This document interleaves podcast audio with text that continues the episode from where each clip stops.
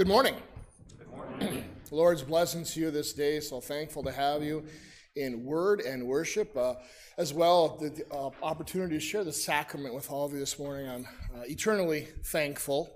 Um, this morning we're going to be speaking about Philippians, talking about joy, and uh, sometimes the difficulty it is to have joy, even in this modern time in our world. Uh, we will talk a little bit about that today. But let us start our time together with a word of prayer. Dear Heavenly Father, we thank you so much for the many blessings that you have showered down upon us in our life, uh, for this church, for the people herein, the fellowship that we find here. But most importantly, we thank you for your Son, who is coming, who has come, who who will come on that last day. Uh, we, we give you thanks that indeed he is present in word uh, and also in your, his body and his blood on our altar this day. We give thanks that he was born in a manger to be our Savior and our Lord forevermore. And we, we give thanks that someday he will return again to make all things new, uh, and we will see him face to face uh, in a new heavens and a new earth. All these things give us great joy. Let us revel and live in that joy.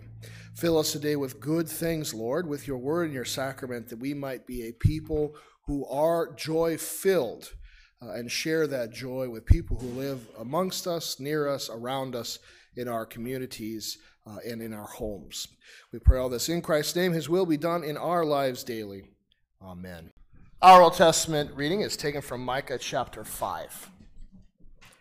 But you, O Bethlehem, Ephrathah, you who are too little to be among the clans of Judah, from you shall come forth for me one who is to be ruler in Israel, whose origin is from of old, from ancient days.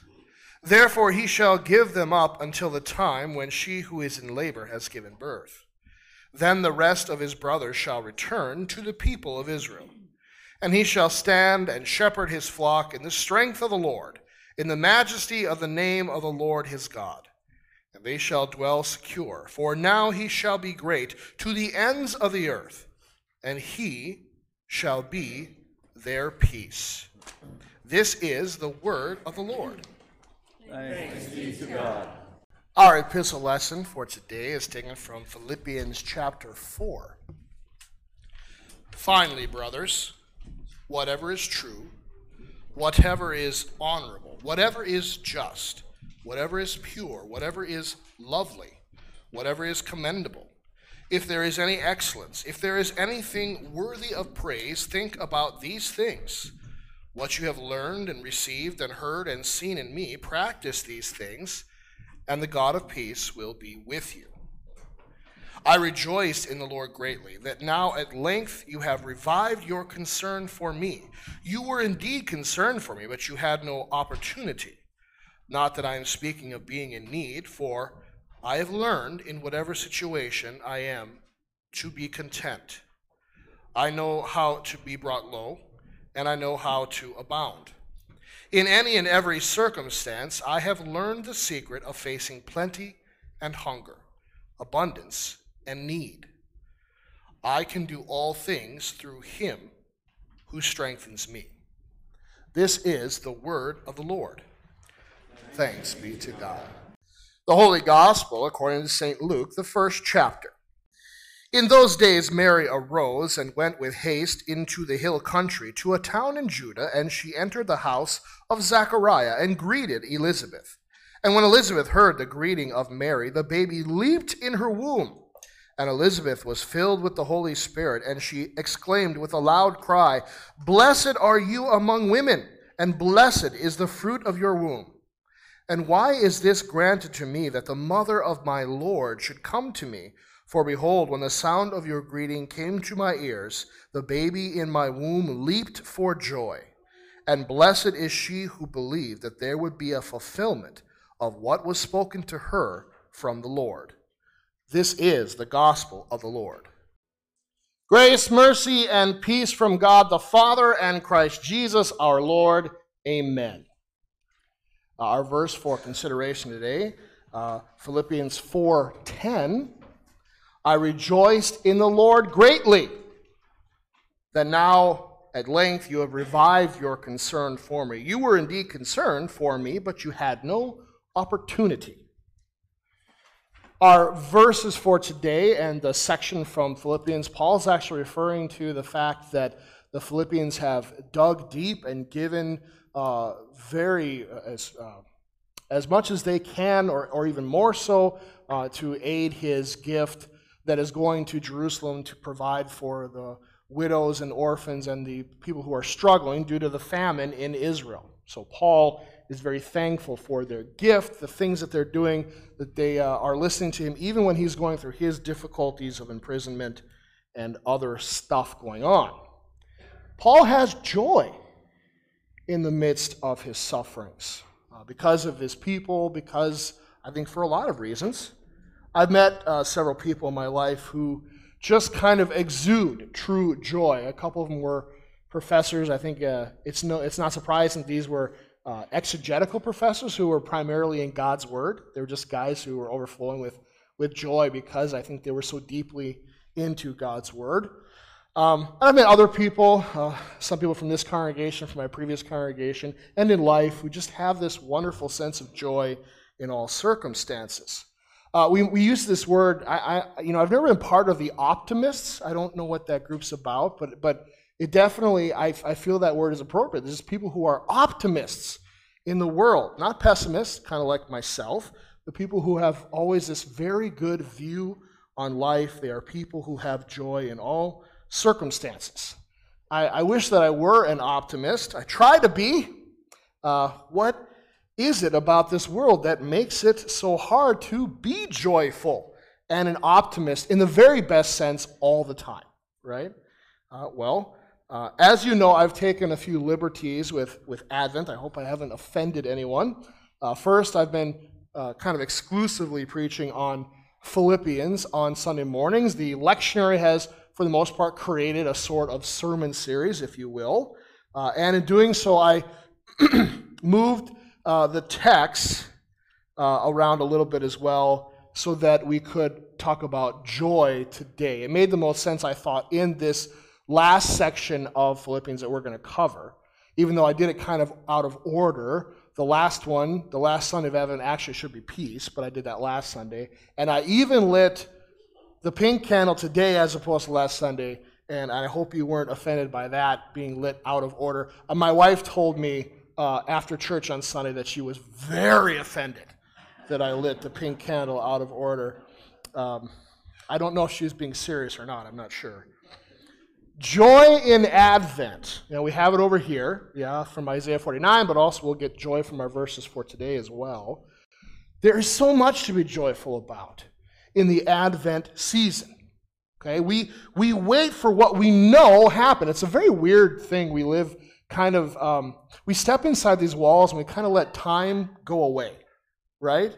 So, so we're, we're, for four Sundays, we're waiting for something that's already happened. Christ being born in Bethlehem in a manger, right? We, we've been waiting for the Christ. He's already been born, but we yet still wait for him to be born. And this is something that we can have joy about now in Advent, but really all the year round.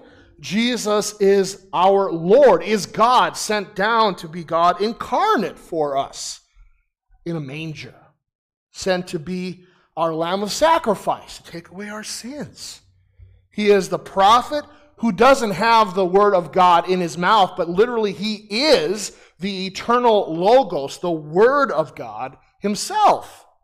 He is the Lord of my Lord, King David, the true King of Israel who was to come.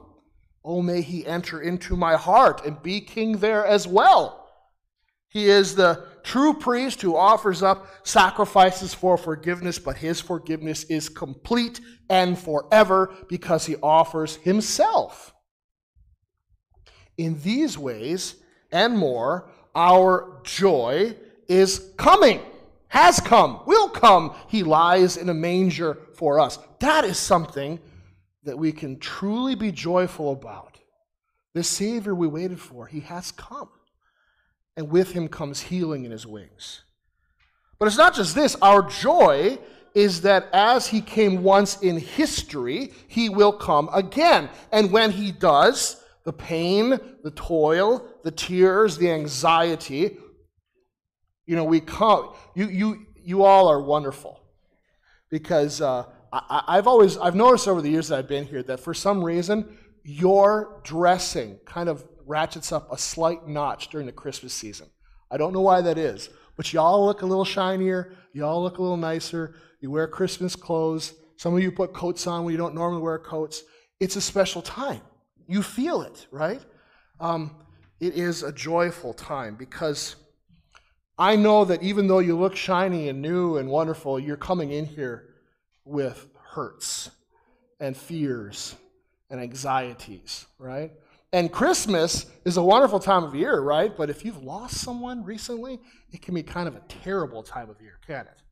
It's tied up with all those memories of the person that we lost. It can be hard. You're still here, though. I appreciate that. There's joy.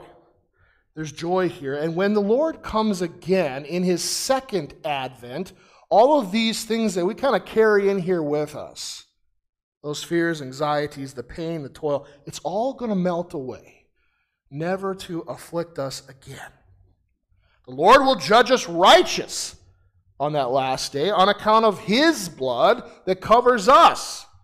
We will inherit a new heavens and a new earth. We will live there like kings, and we will be made new. This is indeed another reason to be joyful. This is kind of a thought, it's a theme, it's something we're thinking about during the time of Advent. So, you know, come back to that original question. If we have all of this we're regularly being reminded of all of this joy. Why don't we have it? Yeah? In our regular lives, when we're at our workplaces, when we're sitting at our desks or in our cubicles, walking around during our daily job, why don't we feel it? What is taking away our joy? In the world, the devil turns our eyes to the sad state of ethics among our leaders, the suffering under evil regimes, the uncontrolled, seemingly, diseases that are running rampant in our world right now, the personal loss, devastation of cancer and illness, the weather, disaster, like in the south of the United States. These things can often come without warning, and seemingly, times it may seem that God is not in control.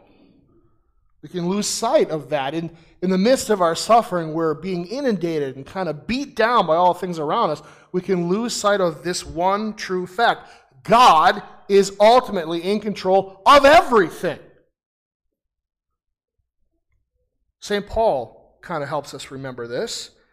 Philippians chapter 4, 11 through 13, from your lesson today, if you'd like to read along.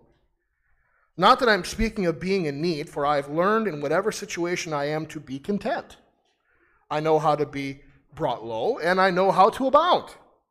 In any and every circumstance, I have learned the secret of facing plenty and hunger, abundance and need. So, in every situation of life, Paul's trying to cover the whole gamut. I can do all things through him who strengthens me.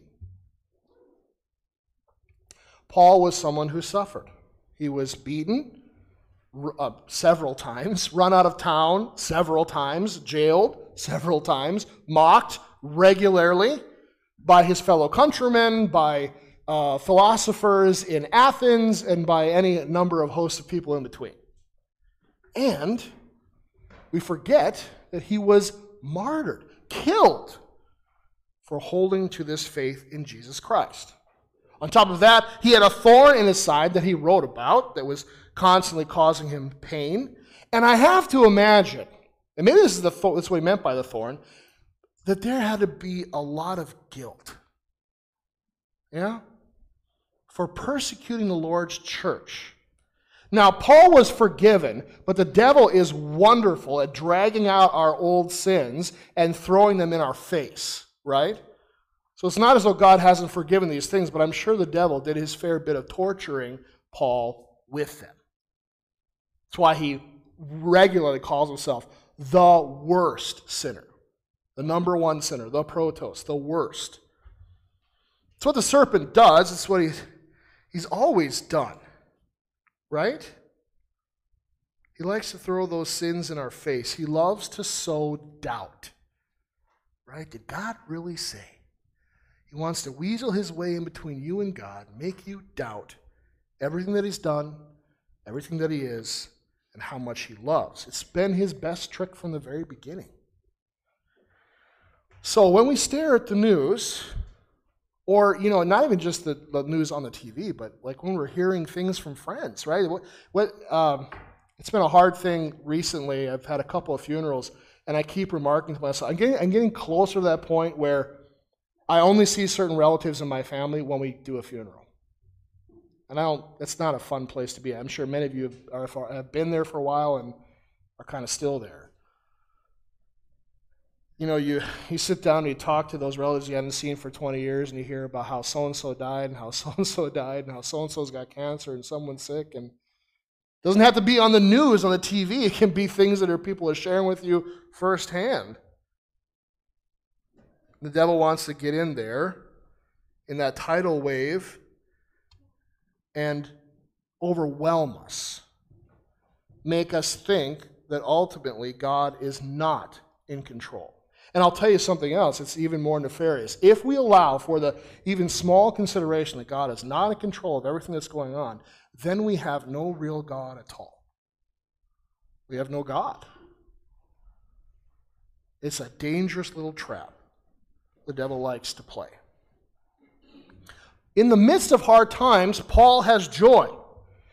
Paul knows, we should know, we should always remember that as big as the problems of the world are, as big as the problems of this life are, we have a Savior who is bigger, stronger, faster,